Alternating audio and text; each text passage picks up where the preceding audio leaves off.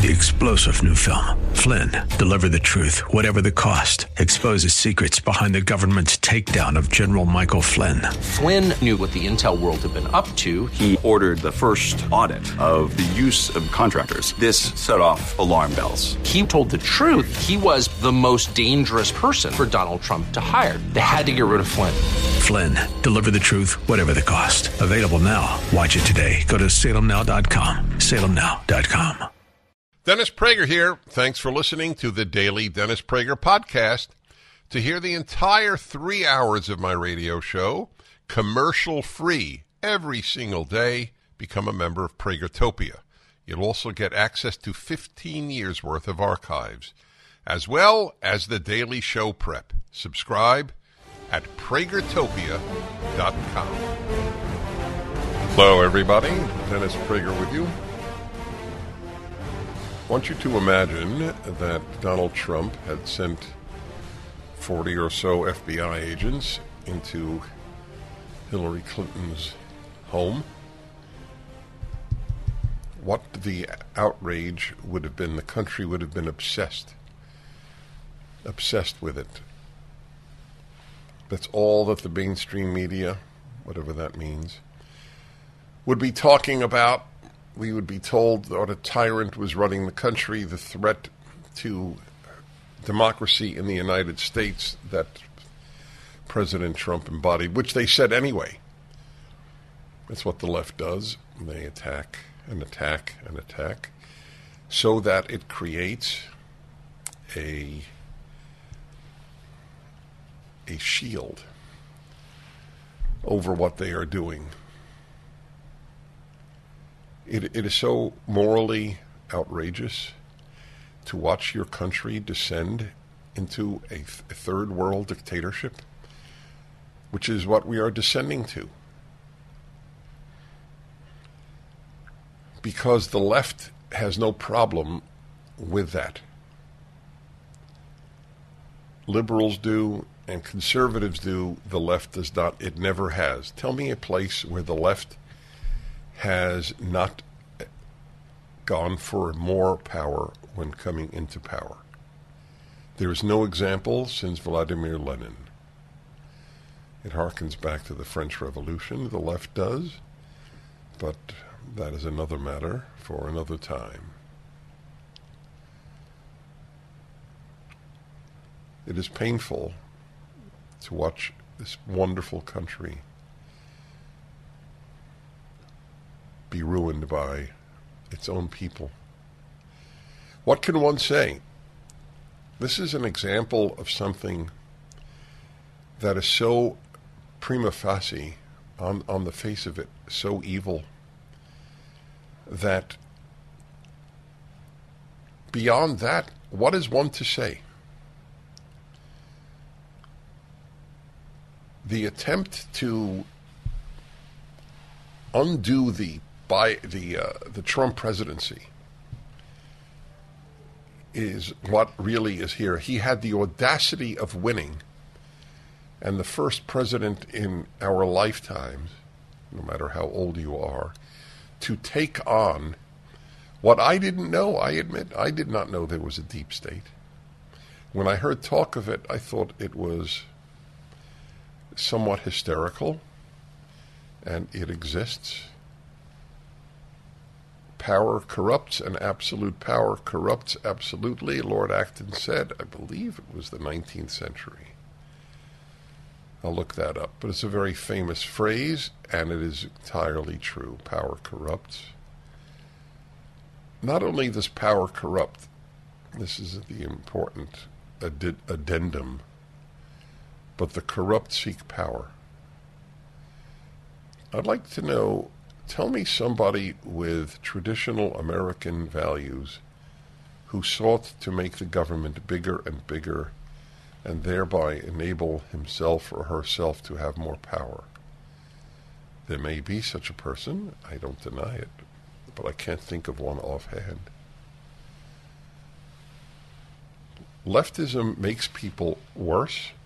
Look at your child after college in many cases, obviously. But worse people go, flock left. It's not. It's a chicken and egg thing. Um, we're working on having Harvard professor Alan Dershowitz on. Uh, if there's anyone in America who has lost more friends in the last five years than Alan Dershowitz, I can't think of one. I have lost none. My friends think similarly to me. That's what friends are for if you don't share values, you don't have a, real friend in the person. Doesn't doesn't speak necessarily ill of that person, but it just is. Alan Dershowitz believed that Democrats were really ultimately a fine group of people. I raised this, oh, I don't know, 20 years ago in a public discussion with him in New York City. Given his values, why is he a Democrat? And uh, I don't remember the precise answer, but I obviously didn't find it compelling. Maybe I'll ask that to him today if he comes on. They, they searched Melania's closet. They were there for 10 hours, 40 people. It's not possible to find nothing. When the government seeks to prosecute a, an individual, in virtually every case, it will find something prosecutable, especially someone who has been as powerful as Donald Trump in terms of politics and in terms of business. The same, they're doing the same thing with regard to his business practices.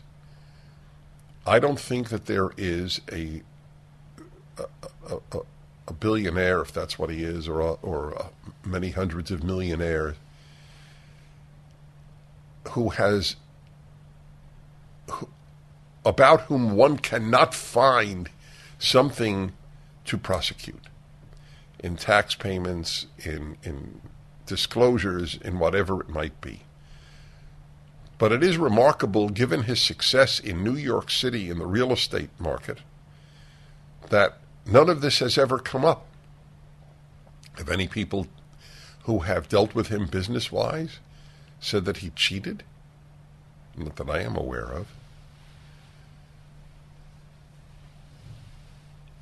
People use the term Trump derangement syndrome frequently during the Trump administration. For the record, I never once used it. But they were right. Trump causes a derangement in people's thinking. There are people who've stopped speaking to their father.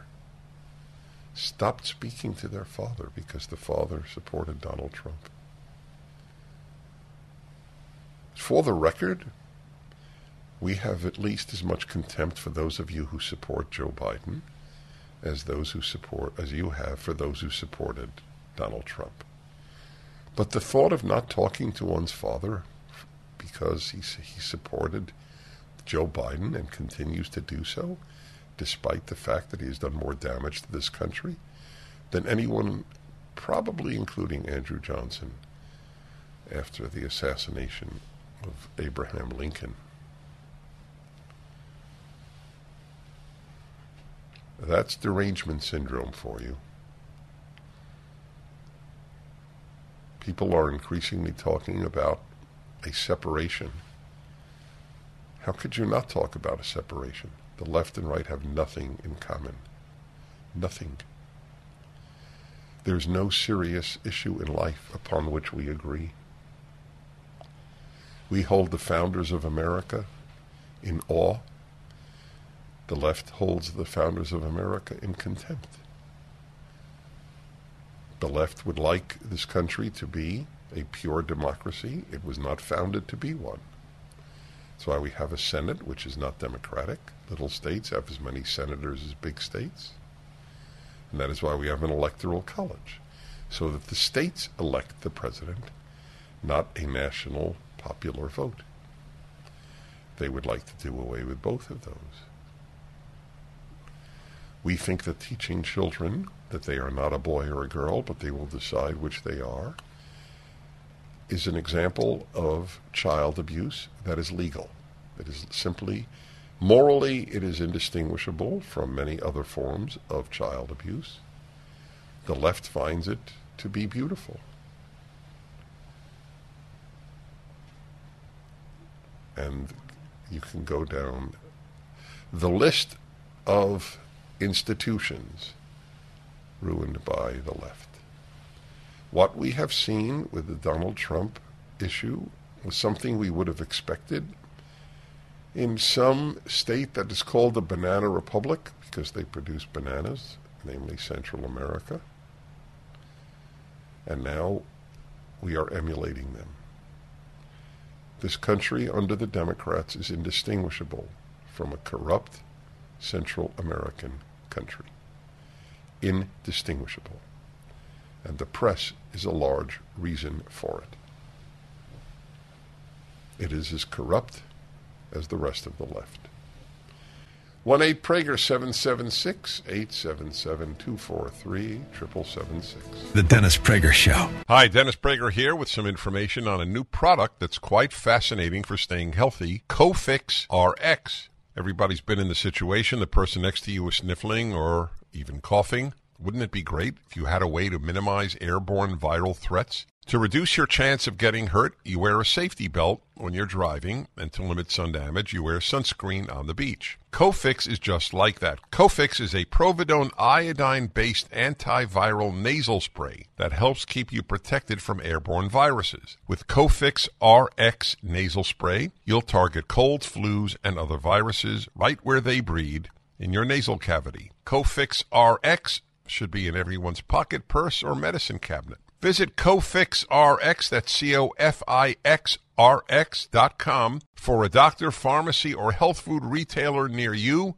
or use the coupon code Prager for 20% off at CofixRx.com. Hi, everybody.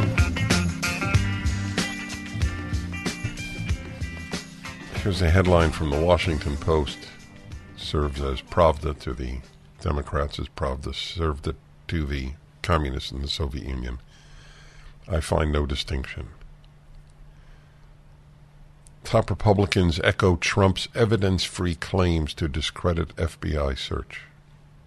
Yeah. It, it is the, the, Washington Post, New York Times, the ABC, NBC, CBS, the whole gang. It's a gang. What the left has done to the profession of journalism is exactly what the motto of the Washington Post, owned by Jeff Bezos of Amazon. One reason I try to purchase anything over a minimal amount of money from anywhere else on the internet. It's not the only reason. I want others to thrive and not just Amazon. Their motto is democracy dies in darkness. The darkness created by the Washington Post and the rest of the mainstream media is exactly what I fear will cause this death that is in their motto.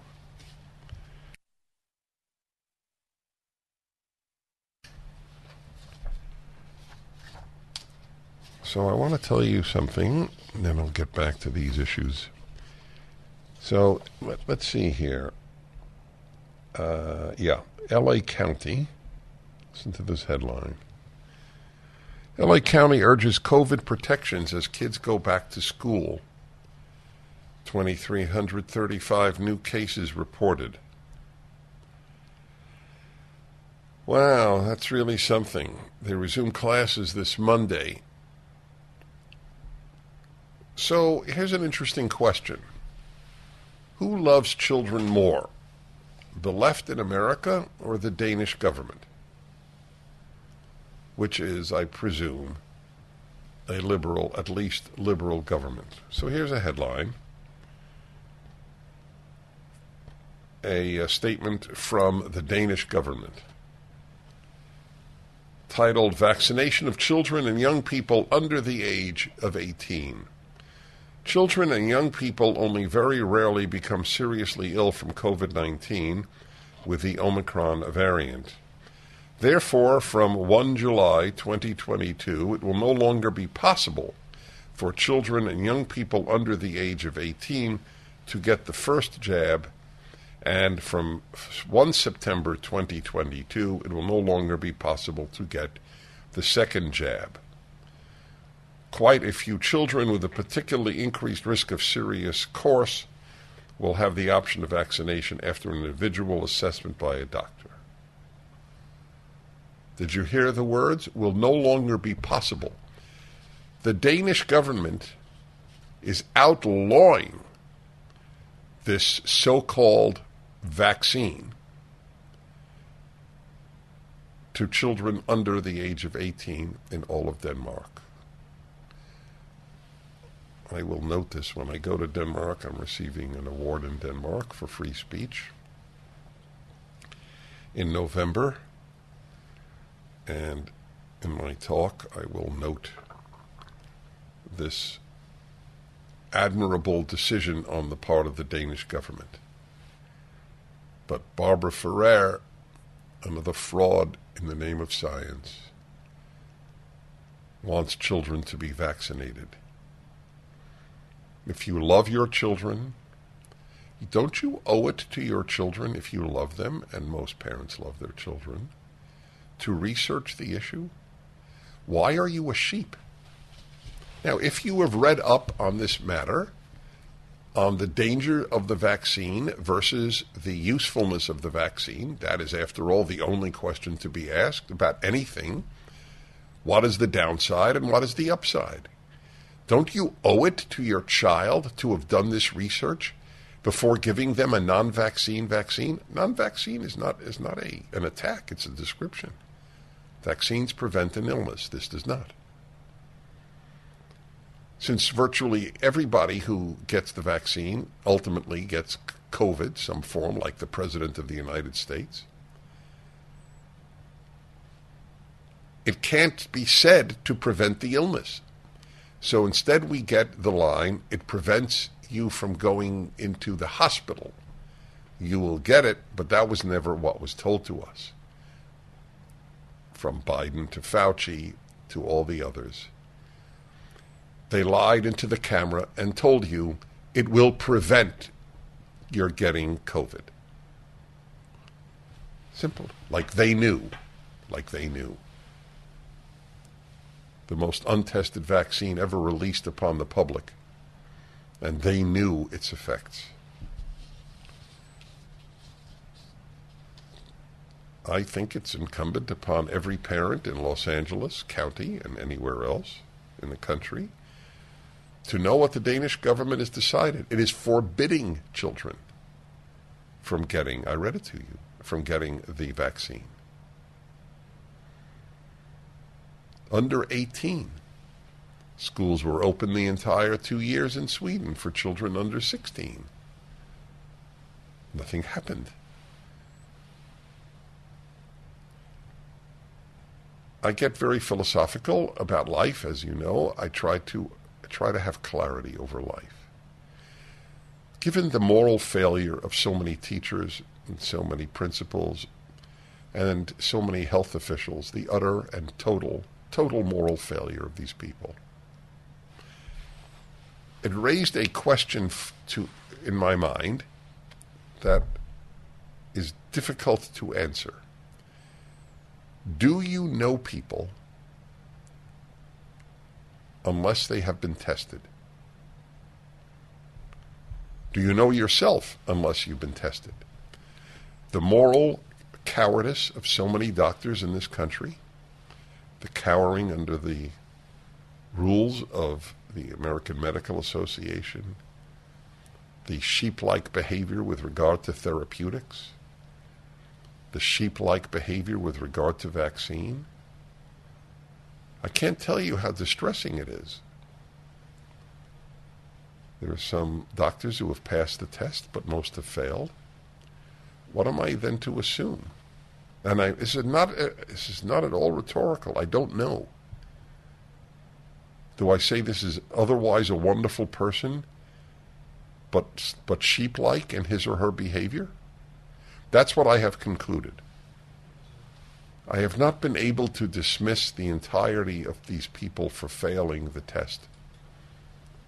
the ones who instigate the test, the Barbara Ferrers and the, the FDA and the CDC and NIH heads, that's a different story.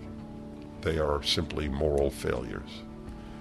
We resume on the Dennis Prager Show. The Dennis Prager Show. Rising interest rates, stock volatility, out of control inflation. People are concerned about what the future holds financially. This is Dennis Prager for AmFed Coin and Bullion. There's no better time than the present to move a portion of your IRA into precious metals. Gold and silver IRAs are more popular than ever, and dealers are advertising heavily for your business. You should know there's a right and a wrong way to set up your precious metals IRA. Mistakes could cost you hundreds of thousands of dollars in IRS fines. Nick Grovich, man I completely trust, owner of AmFed Coin and Bullion, has agreed to send you a concise report about how to set up your IRA and how to get the best bang for your buck. Nick and his team will be happy to help you set up your precious metals IRA or review your current account. Call AmFed Coin and Bullion 800 221 7694 for your free IRA report and all your precious metals needs. AmericanFederal.com. That's AmericanFederal.com. I'm going to say a challenging thing to you, my dear listeners. And I hope you will accept it for the truth that it is. You can't complain about the attack on this country from the left.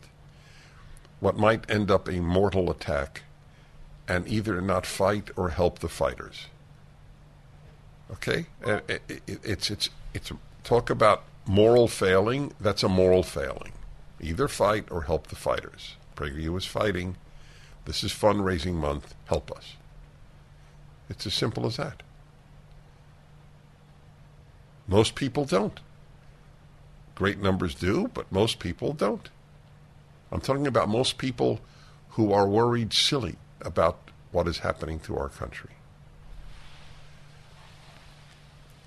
PragerU has a a branch called Prager Force. It's young people. There are 20,000 of them around the world. Yesterday I spoke to a Japanese American in Japan.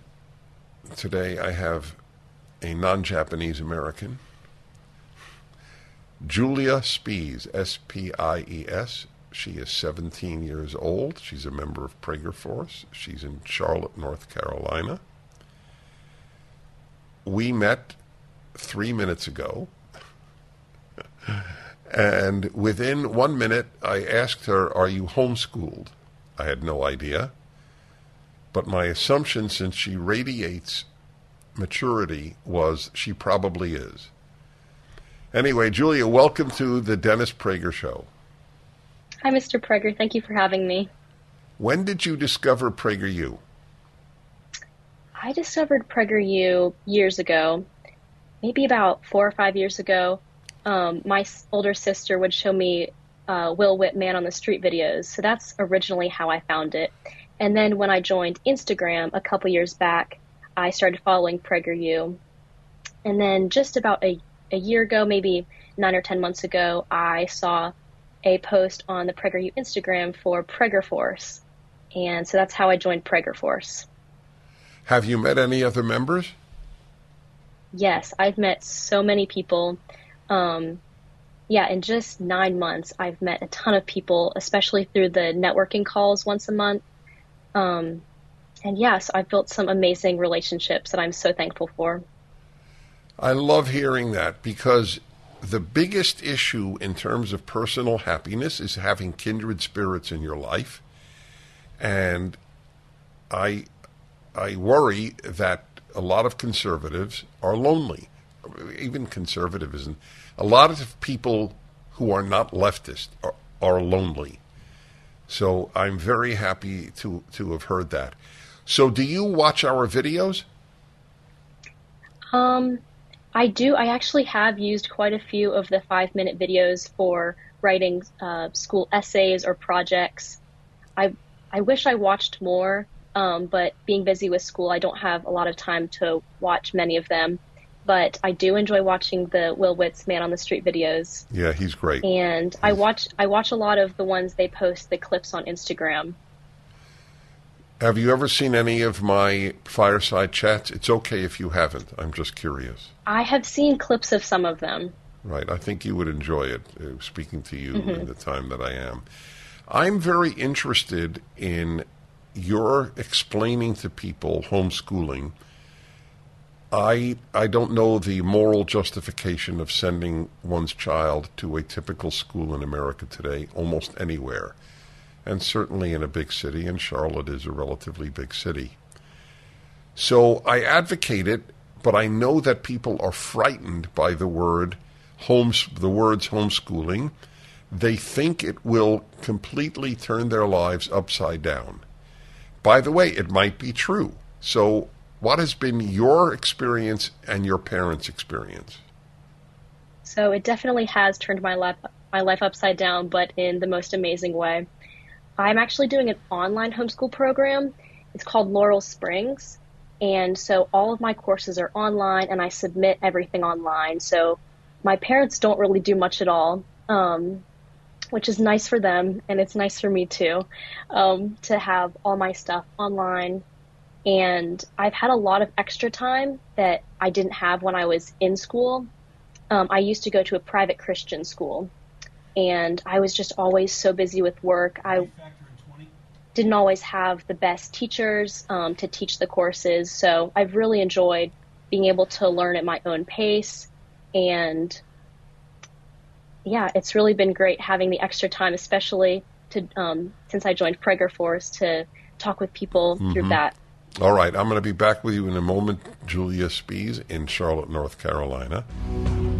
Towels just don't seem to dry you anymore. They feel soft and lotiony in the store, but you get them home and they don't absorb. Well, Mike Lindell at My Pillow found that out around 2006, and towels changed forever. He found the best towel company right here in the USA. They have proprietary technology to create towels that feel soft but actually work. And that happens to be true. I use them. They are all made with USA cotton and they come with the My Pillow 60-day money back guarantee. Six-piece set, two bath, two hand towels, two washcloths. Regularly $109.99, now $39.99. Just go to mypillow.com and click on the new radio listener specials and get deep discounts on all my pillow products, including the towels, by entering the promo code Prager or call 800-761-6302 for these great radio specials. mypillow.com promo code Prager. Yes, yes, yes, go on, go on. Hi everybody.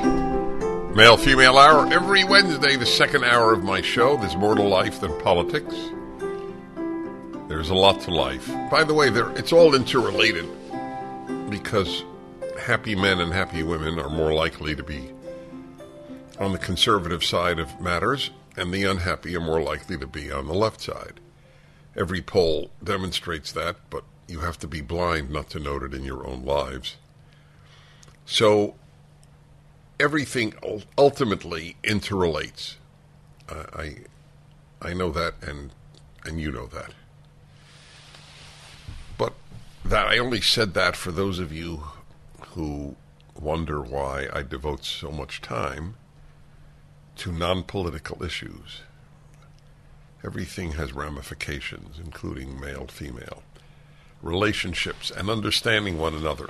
So, this is the most honest talk about men and women of which I am aware in the media in America today. And here's an interesting question. Sometimes I just pose a question, sometimes I offer a theory. Today I'm posing a question, so I invite you to call in as soon as you hear it. If you are a female married to a male or a male married to a female, or in a long term relationship, which I hope turns into marriage. In either case, here's my question What have you learned about the opposite sex that you didn't know prior to your marriage or relationship? Not about your person, your, your boyfriend, girlfriend, husband, wife not what have you learned about that person in the course of your marriage. What have you learned about that sex or gender as the left has redefined it? Being married, you're a man, you're married to a woman. Have you learned anything about women? And by the way, maybe you didn't. I don't hold that to be a bad thing. But I'd like to know if you think you have learned something about the opposite sex that you didn't know prior to your relationship. 1 8 Prager 776 877 243 776. If I had to guess over the broad sphere of relationships in our country, my theory would be, and I don't, I'm not wedded to it, so to speak, that women learn more about men in the course of a marriage or a long relationship than men do about women. Because we are so diff- different. Pardon me. We are so different from women. So you say, well, women are so different from men. Why isn't the learning curve as great? So I'm specifically thinking about male sexuality. It's a terra incognita, unknown land to the female of the human species until she interacts more or reads more. You can a woman can learn it. That's why I, I talk about it when I do. I have a, a very well received three part series on explaining male sexual nature. I, I assume it's at the Prager store. I gave it years ago, and since male sexual nature has not changed in the last 20 years, it's just as relevant today as it was when I gave it. I was talking to a young woman, actually to Julie, and maybe we'll talk about this on a Dennis and Julie segment. By the way, if you haven't tried it, it is unique in the world of, of broadcasting and podcasting. My 90 minutes each week with Julie Hartman, this extraordinary 22 year old young woman. I've never co hosted anything in my life. She is unique. And it's called Dennis and Julie. You can watch it on YouTube, Dennis and Julie podcast, or you can listen to it at uh, which Salem? Salem Podcast Network. Dennis and Julie. Dennis and Julie were talking off the air about this subject, and it was uh, it was when I talked about men, it it was fairly revelatory to her. And she is exceedingly bright. But male nature is a learning curve. This is not an attack, it's not a defense, it is just a fact. If women think men are like them, they generally come to believe either my husband is a weirdo or I didn't know men until now. That's my theory. But you may have different response. Again, my question is what have you learned not about your husband or wife, but what have you learned about that the whole sex, or do you think you've learned as a result of being married to a member of that sex. By the way, if your answer is nothing, that's fine too. I don't think that my having or my being married, and I was married prior to this marriage, I don't think that my being married taught me all that much about women. I think I think I had a grasp to the point that I I'm not sure what is meant by men will never never understand women. I don't I don't understand that line. I think the, the opposite is, is the is the real challenge for women to understand men. Women are human beings who are women. They they don't have they're not animated exactly as we are, obviously. By the way, ironically, I wonder if it might be fair to say that the less intimidated one is by, by women, and some men are, the happier the, the woman will be. I think it's fair to say that women want strength in a man, however, you will define the term strength. When I've asked women to define masculinity nearly every one ultimately came up with the word responsible. Women like responsible men. Women are generally, but not always at all, more emotional. That is changing as men become emotional. Not exactly what we want. Feminists claim they want men who cry easily I'm not sure that women are aching for a man who cries easily. they they are aching for a man who makes them laugh easily. So here's the question. I'll take your calls upon return.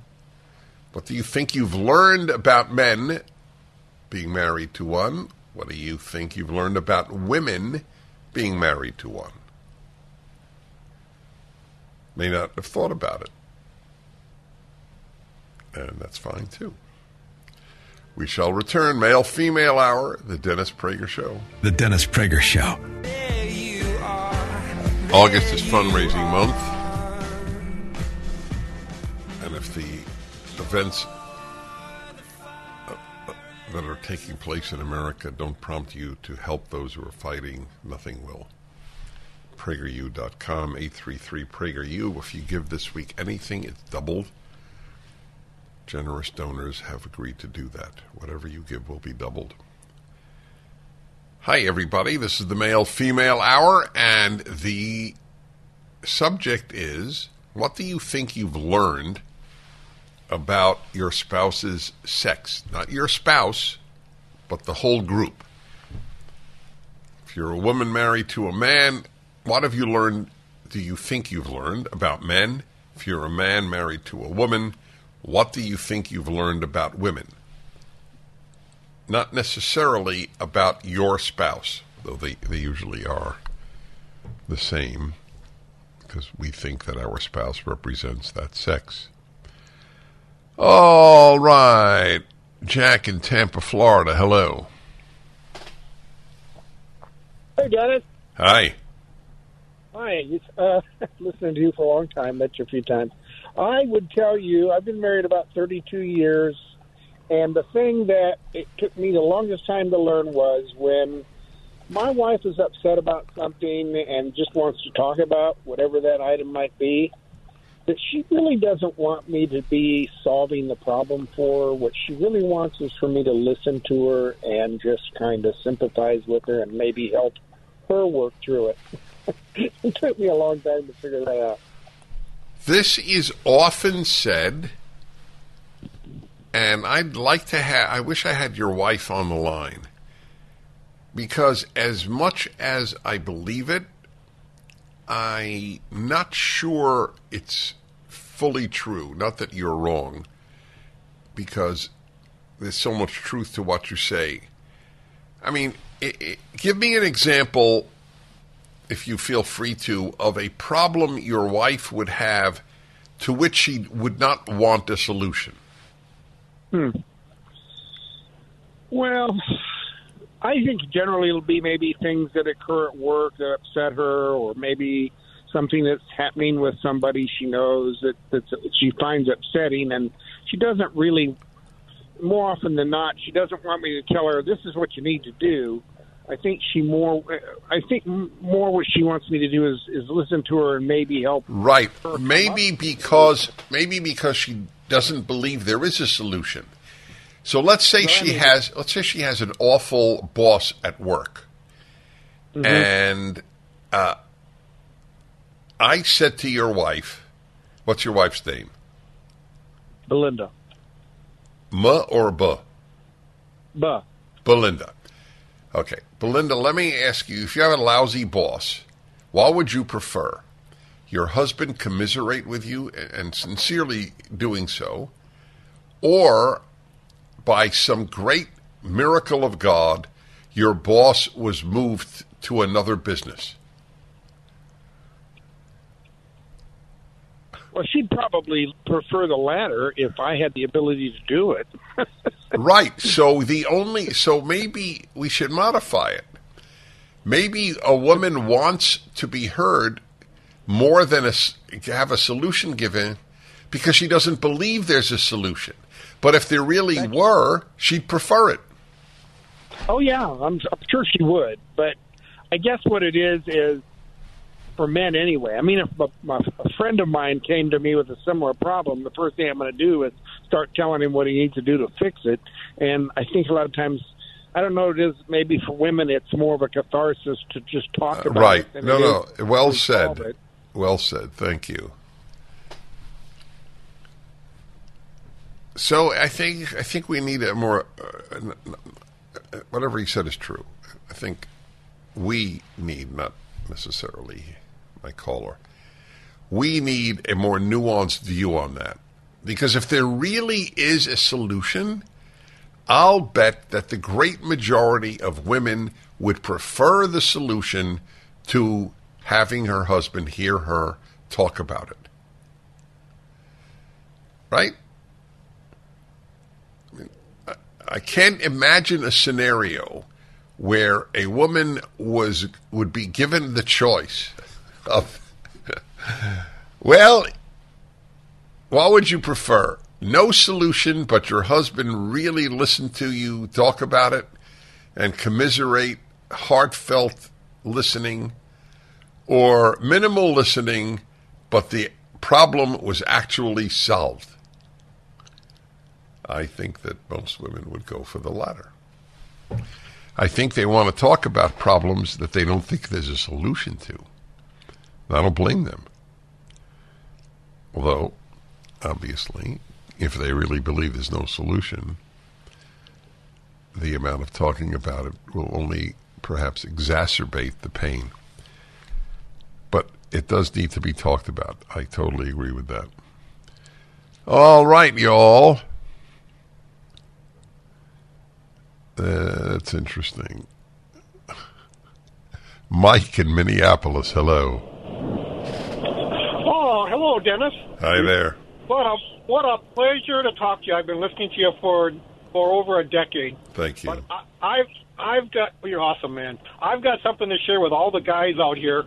We all know that you know women, you know, always try to make them look good with their hair but until you do it, you really don't appreciate. It. So my my uh, fiance, um, she uh, broke her arm, and so I ended up, you know, really taking care of her. And she she um, I'm 62, and, and she's my age, so she likes to put curlers in her hair. But I never knew that there's a that you can have a line in back of your head and what women will do is they'll they'll do their hair so that it kind of poofs up so that they have no line in back of their head. And and and I never knew this all these years. I just figured, oh, women do a great job, but it's so hard to kind of poof it. And then I would put curlers in her hair at night and and, and curl them all up. And now I end up looking at women, and, and, and if I notice a gal and she has a her, and I can see the back of her hair, and she's got, you know, I'll I'll, I'll catch that, and I'll, I'll This is remarkable. All right, thank you, my friend. That is remarkable. I I saw your subject, and I said, I have no idea what I will hear. After all, what was his name? Rodney? No, that's another one. Mike, yes. Mike, that's a riot. After all these years, I assume you had been married before. This is what you've learned about women. All right, this is a man who really knew women. There was one lacuna in his grasp of the distaff sex. Hey, uh, Sean, you know distaff? Look that up. D I S T A F F. We shall return in a moment. You're listening to the Male Female Hour on The Dennis Prager Show. The Dennis Prager Show. This stop. This Distaff. Distaff. Distaff.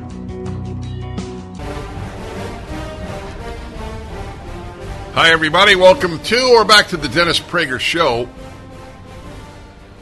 Probably the best known law professor in America is Alan Dershowitz.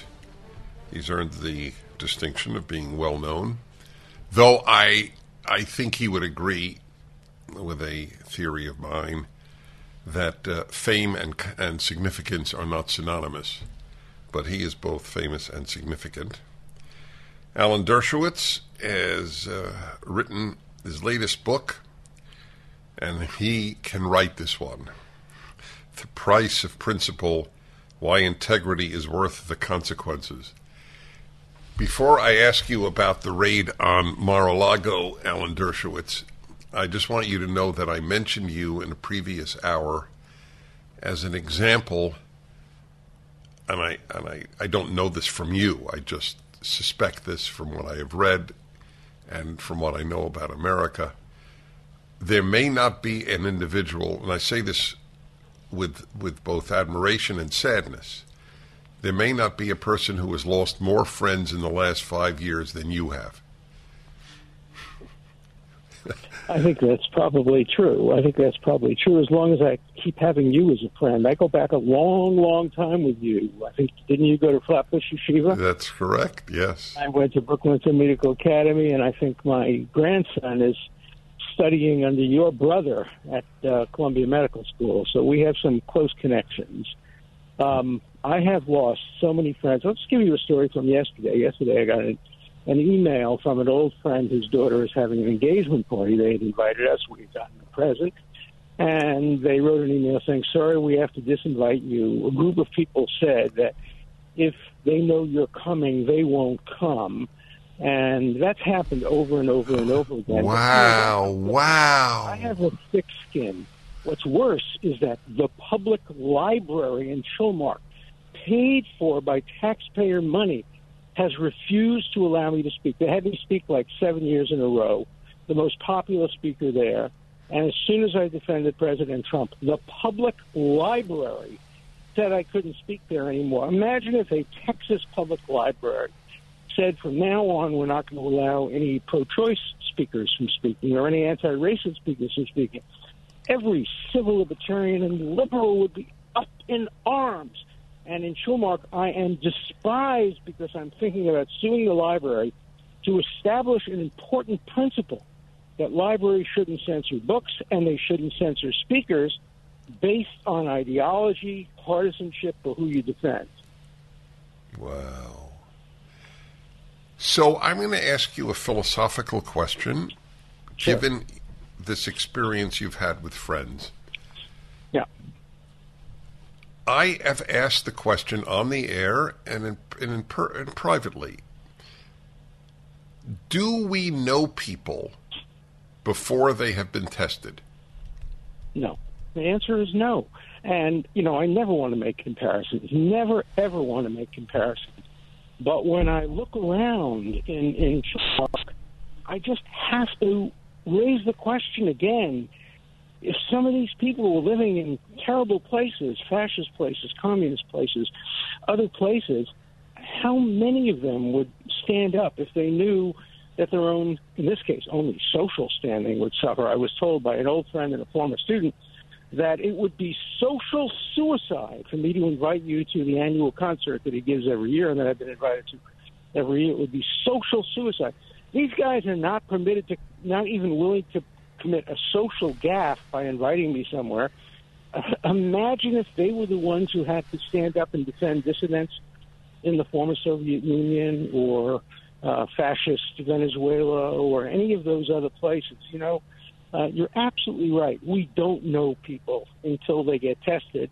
And when they get tested, most of them fail the test. And that's why I wrote my book, The Price of Principle. You know, I'm not allowed to speak in Chilmark. The library banned me. The Hebrew Center banned me. The Community Center banned me. Temple Emanu-El in New York has banned me. The Ramaz School has banned me. The 92nd Street Y has banned me. And so, you know, thankfully I'm on shows like yours, and I can write a book. It's becoming a very good seller, The Price of Principle. I hope people will buy it and read it because that's really my only voice these days. This is my 50th book, and I, you know, I hope I'll be able to continue writing books for a number of other years. But that's that's my recourse. And you're absolutely right about testing. And this is a small test, just a small test. That's right so many of my friends have failed it miserably. Well, not a single person in all of Chilmark, not a single person wow. has spoken out against this. Wow. I wrote uh, uh, a year and a half ago. I write a weekly column, and I wrote one column titled "The Good German," and then the next column was "The Good American." Yeah. So I know exactly what you're responding to. I am luckier than you in that my friends have always been kindred spirits, and I've lost none because that yeah. we, we, we see eye to eye. You won't lose me. Just you know, I think the difference is this: my friends thought they I, that I was a kindred spirit because I always, you know, I, I I voted against Donald Trump twice. I'd love to have the right to vote against him a third time. That's why I don't want him to be disqualified. I want the right to vote against him a third time you know, I voted for Hillary Clinton and for uh, Joe Biden. And these folks thought, therefore, I was on their side. I was never on their side. I was always on the side of principle and civil liberties. Mostly it came out their way. But today, when it comes out the other way, when it comes out that my civil liberties incline me to defend President Trump uh, in the impeachment and against the raid yesterday, um, that's what makes it clear to them that we, we were never kindred spirits. They just was on my side because they thought I was on their side. I was never on their side. People come up to me in the street sometimes and say, I used to admire you. And I say, You never should have admired me. You don't understand. I'm not on your side. I'm on the side of free speech, due process, wherever it lands and wherever it's needed. Sometimes I'm on your side, many times I'm not. So, do most liberals believe in liberalism? No, no, no. You know, most free speech advocates believe in free speech for me, but not for thee. Um, By the way, that's not true for us conservatives. We we believe in free speech for leftists. Well, we we believe in free speech for Nazis. You today you do, but when McCarthyism was around, many conservatives didn't. When Nixon was in power, many conservatives didn't. I think the best thing that's happened as a result of this raid and other kinds of things is that many conservatives have now really become strong civil libertarians. Many were already, but others were not. You know, when I was a kid, people used to say, a conservative is a liberal who's been mugged.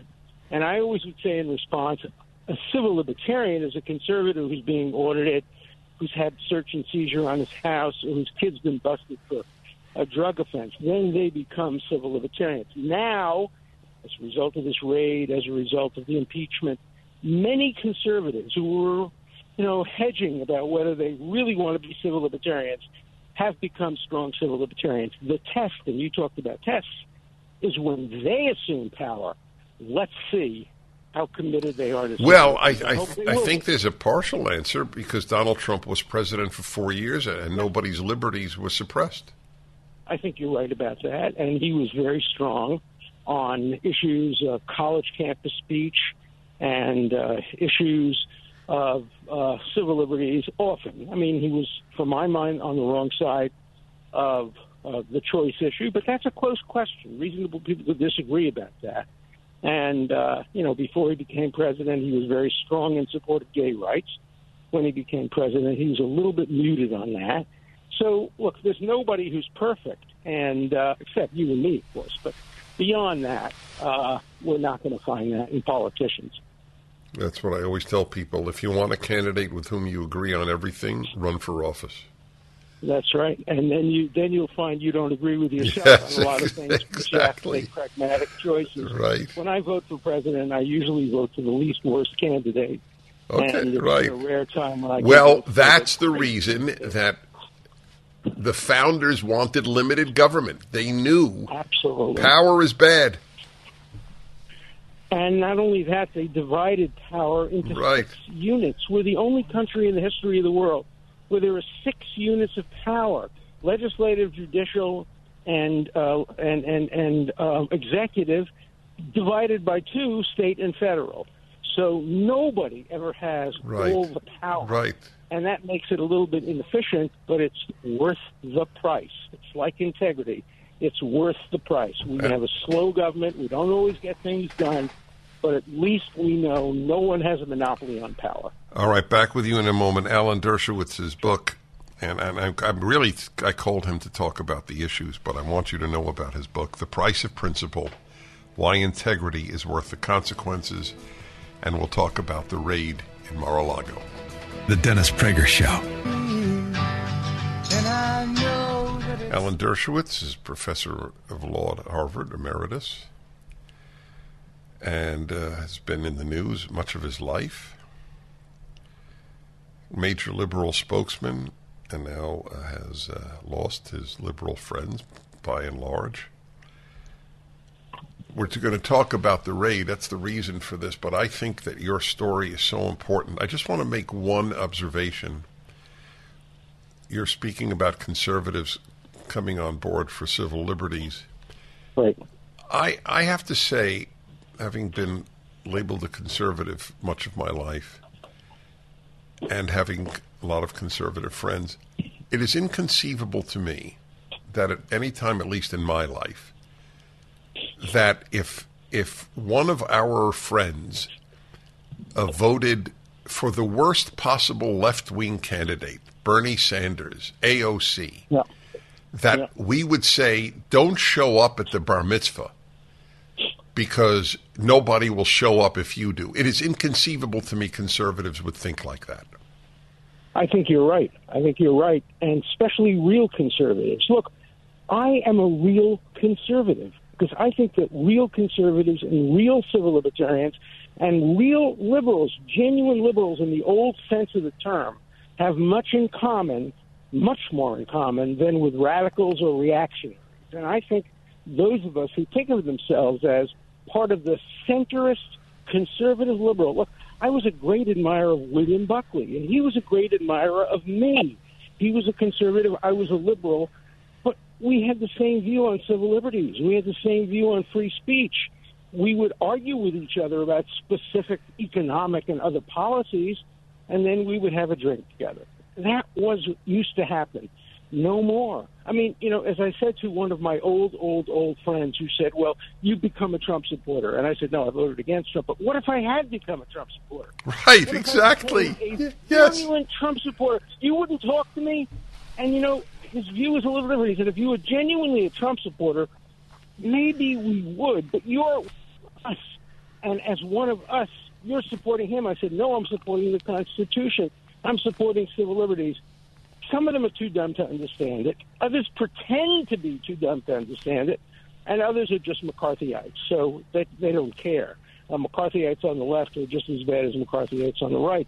This was a painful book for me to write because in it I name names, I turn against people, I condemn Laurence Tribe. I see him now as the worst of the kind of neo-fascist liberals who is prepared to trash everything in the Constitution and civil liberties in order to get Trump. He reminds me of Lavrenti Beria telling Stalin, "Show me the man." And I'll find you the crime. So this is a good example. So he's a fellow professor at Harvard Law School. So so that's a good example. 10 years ago, if I'd have said to you, you know, he, he this Laurence Tribe, he turns out to be a bad human being. What would you have said to me? I would have said he's my friend and my associate, and I disagree with him, but I wouldn't want to have him called a bad human being. Um, I've changed some of my views on that now because I think hypocrisy is something that is inconsistent with being a good human being.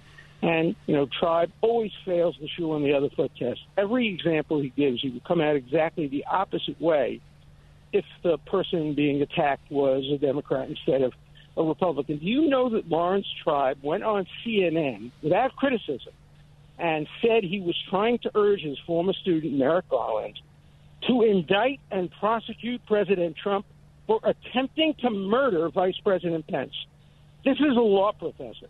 If a law student did that in my class, he'd get a C minus with grade inflation, really a flop. Hmm. but that's what it's come to now. It's so extreme that you can't have a disagreement with anybody without wanting to indict them and put them in jail and make them pariahs.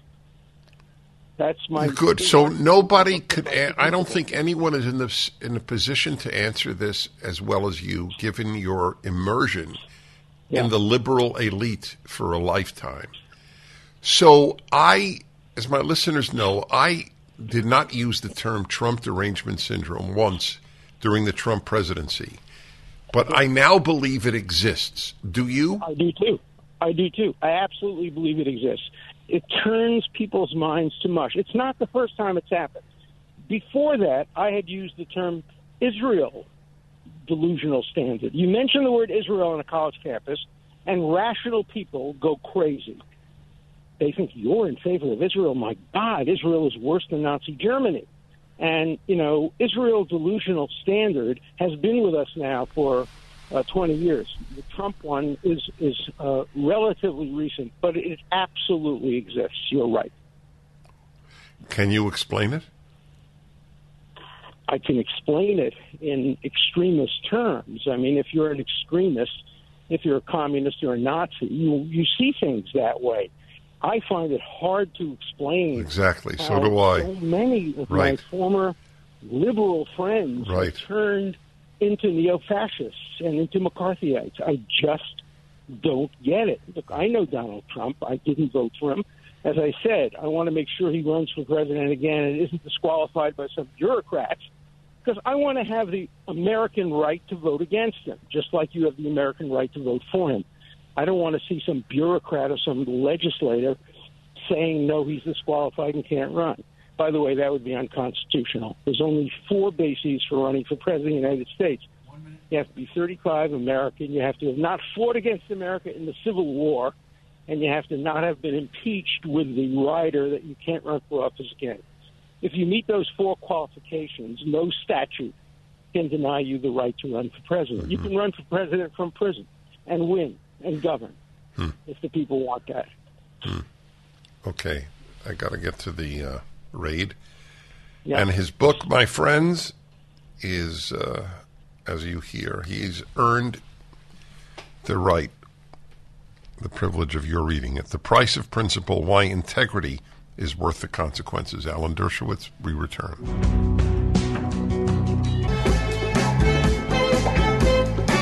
Hi, everybody. Dennis Prager here with Professor Alan Dershowitz, Harvard Law School, Professor Emeritus, author of literally dozens of books, all worth reading. He's a fighter, he's a man of courage, he's a liberal who believes in liberalism, a very, very small group, unfortunately. I, I, I call, it's funny. I invited you on to talk about the raid. We haven't talked about it for a minute, which is fine with me because these larger issues. I always I'm a I'm a I'm a forest, not a tree man, and uh, the clarifying the forest is is the most important thing to me. So I have one more question. I, I've been preoccupied during the break just thinking about things you've told me about, about your life and about the abandonment of you by lifelong friends because you have defended, not even voted for, but just defended Donald Trump, which is because you're defending the Constitution and, and higher principles than any one of us individually. You mentioned in passing something that I have no doubt flew by 99% of my listeners. You mentioned a school that would only be known to people like you and me, grew up in, in New York, and who were familiar with the Orthodox Jewish world. You said that the school named Ramaz would not invite you. Did I get that correctly? Not only that, they actually did invite me, and then the headmaster said they had to cancel me. that there was uh, too much pushback from the um, the machas, the board of directors, the wealthy people, the people who quote don't want to make trouble, don't want to rock the boat, don't want to have a controversial person like me speaking to the students. I had offered to speak to them free to tell them how they're going to confront anti-Semitism and anti-Zionism in their university and college classes. Something that would be very valuable because I have spoken to more colleges than any uh, Zionist in the world, uh, all over the world, and I could give them real insights into what they're going to face in college. And the headmaster said, "No, we can't have you." So you weren't even going to speak on a political issue. You were going to speak on a Jewish no. issue. On the Jewish issue, on how to. It's at a Jewish school. So the right. reason the reason that I, I repeated that I that fact that you noted that, as I said, would not be perceived as significant by people who never heard of the school called Ramaz, but I have. So people should know, and I say this with tremendous sadness, it is one of the preeminent modern Orthodox high schools in, in America. And I, I went to the other one, the Yeshiva Flatbush. I don't know if they would invite you now either. But in any event, my only point is that one that I've made within Jewish life and is painful to me is that I believe that there are woke inroads into modern orthodoxy that one would not have predicted. Look, I agree, and it's hitting all aspects of the Jewish religion.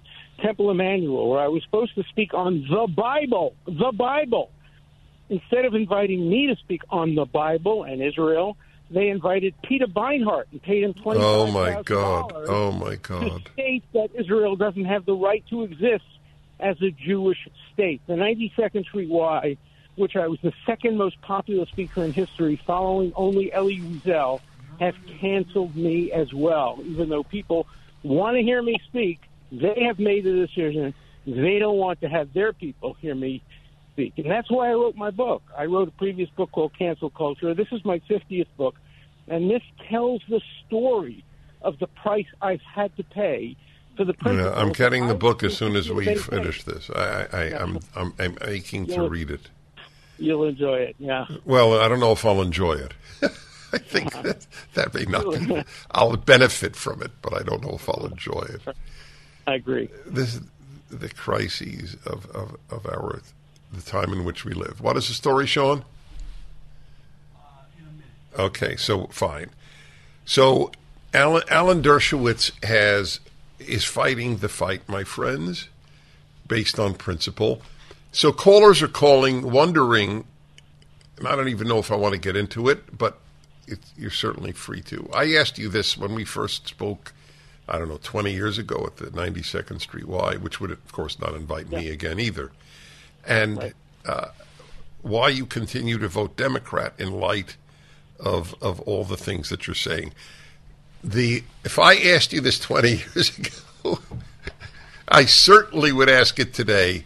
And then, folks, his take on this terrible, terrible event in American history, the raid on a an ex president's home. Yes, I didn't know he wrote this book. Now I do. I'm getting it. The Price of Principle Why Integrity is Worth the Consequences. And I agree with him integrity is worth the consequences. Hey, everybody. If you call, I'm going to try to take some calls. I didn't expect this to go the whole hour, but I am absolutely mesmerized by this discussion with Professor Alan Dershowitz at uh, as, as, a uh, Harvard law professor, so well known in the country. Uh, by the way, has Harvard Law allowed you to speak? It's interesting. I was asked to come to speak about Israel um, a couple of years ago, not recently, and they had to move it off campus because they were fearful of protests. So they moved it a few blocks away from campus to the Chabad house, where there were no no protests. I don't mind protests. I'm used to protests. I've had them in Berkeley. I've had them in Brown, uh, in uh, uh, Johns Hopkins University. I've had them all over protests are fine; they're protected by the First Amendment. But in some instances, I've had to have po- police protection when I've spoken about Israel in support of Israel.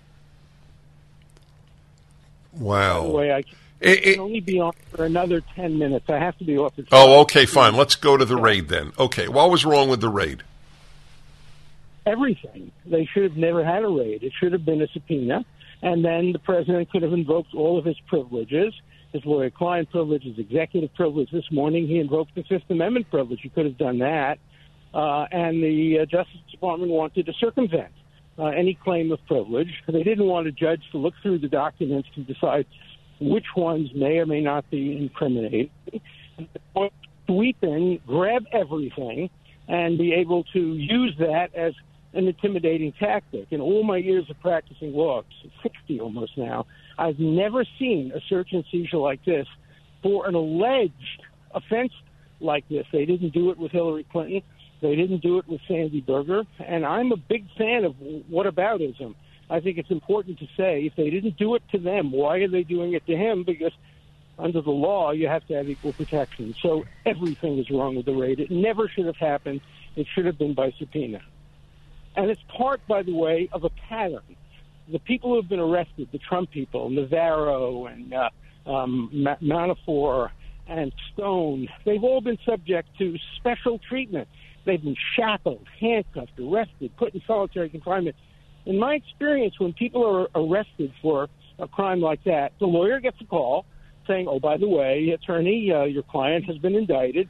Could you bring him in tomorrow or Tuesday or Wednesday at your convenience in front of the judge?" And that's what happens. But the um, you know dawn arrests and dawn raids, it's just not America. It's not the way it should be. Those are supposed to be last resorts, not first resorts. So I am not overstating the case when I say to my audience, we are becoming like a corrupt third world country. I think we have a distance to go before we get there because we still have, you know, a check and balance system. We still have elections, um, but there is always the danger of getting close, and we can't begin to cross lines, and we're getting very, very close to those lines here. And you know, people say to me all the time, "Why are you defending Trump?" Because he's the guy who has been the subject of constitutional violations. If it were the Democrats, I'd be defending them. I don't make distinctions based on party or person. I make distinctions based on principle. It's amazing that your uh, your erstwhile liberal friends do not understand such a basic concept. Well, some of them understand, and they just pretend not to, and some of them have Trump, you know, s- syndrome, and they just believe that Trump's Hitler or worse, and uh, um, they think anybody who is in So, so bef- I know you have to go. I, I, have a, I have a question. I have a an article you would find it fascinating. Thirty-two questions to ask friends or relatives to determine whether they're a left leftist or a liberal. One of them is: Do you support Columbia University having an all-black dormitory? Absolutely not. Of course not. No, no, I know you don't. Of course, I'm just saying. Do you think that's a good question to ask your friends? Ask your friends. What would they say? I think many of them would say if blacks want it, they can have it. They can have anything they want.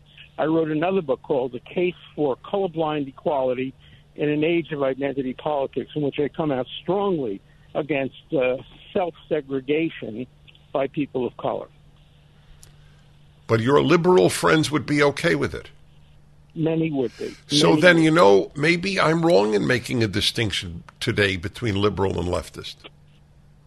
Well, it's interesting. There are some who are so far left that they would give up on all constitutional rights. Others would just compromise them a little bit. But the line between liberalism and hard leftism is becoming uh, less visible these days. And it's very hard to be a genuine John Stuart Mill liberal. Now, John Stuart Mill is one of the great intellectuals of our age, and he's the guy who unites true conservatives and true liberals in support of fairness, due process, and free speech. And today, many on the left do not support John Stuart Mill. Yep. Listen, uh, thank you. And from the bottom of my heart, I salute you. The price of principle, why integrity is worth the consequences, and hopefully we'll speak soon. I hope so. I really enjoyed being on your show because you always ask the best questions. Thank you for that. That's a big, uh, big compliment from him. I ask real questions. That's what I would say. This was a very disturbing uh, dialogue, ladies and gentlemen. I'm going to take some of your calls. Don't hang up. I want to get this rabbi in Cleveland, Dan Olgin. What denomination are you, Rabbi? Hi, Dennis. Thanks for taking my call. W- what denomination are you? I'm Orthodox. Mo- modern Orthodox? Um, I would call myself yeshivish. Gotcha. Which, for those of you who need translation, which is 99% of you, it's not quite modern Orthodox and it's not quite uh, living in, uh, uh, in, in a segregated world. It's a combination of yeshiva and modernity. Okay, go ahead. Yeah, it's a mix, and I have college degrees as well as yeshiva education. Um, and I All right, so hold on. I really, I'm very curious because I'm I'm worried as you are about uh, about Jewish life, as I am about Christian life. It's amazing how these ideas, these nihilistic ideas, have affected religion. You wonder who who really believes in their religion. Back in a moment. Dennis Prager here. Thanks for listening to the daily Dennis Prager podcast. To hear the entire three hours of my radio show, commercial free, every single day, become a member of Pragertopia. You'll also get access to 15 years worth of archives, as well as the daily show prep. Subscribe at pragertopia.com. Three star general Michael J. Flynn, head of the Pentagon Intelligence Agency, knew all the government's dirty secrets. He was one of the most respected generals in the military. Flynn knew what the intel world had been up to, he understood its funding. He ordered the first audit of the use of contractors. This set off alarm bells. The explosive new documentary, Flynn, Deliver the Truth, Whatever the Cost, uncovers the facts behind this scandal. Flynn told the truth. He was the most dangerous person for Donald Trump to hire. I find out the worst enemy that I'm going to face in my life is right here in America. They took my assessment and they wanted me to change it. And I was like, I'm not changing it. They had to get rid of Flynn with in depth interviews, archival footage, and never before seen personal records of the man behind the headlines. I just felt like I was drowning. Flynn, deliver the truth, whatever the cost. Available now. Watch it today. Go to salemnow.com. Salemnow.com.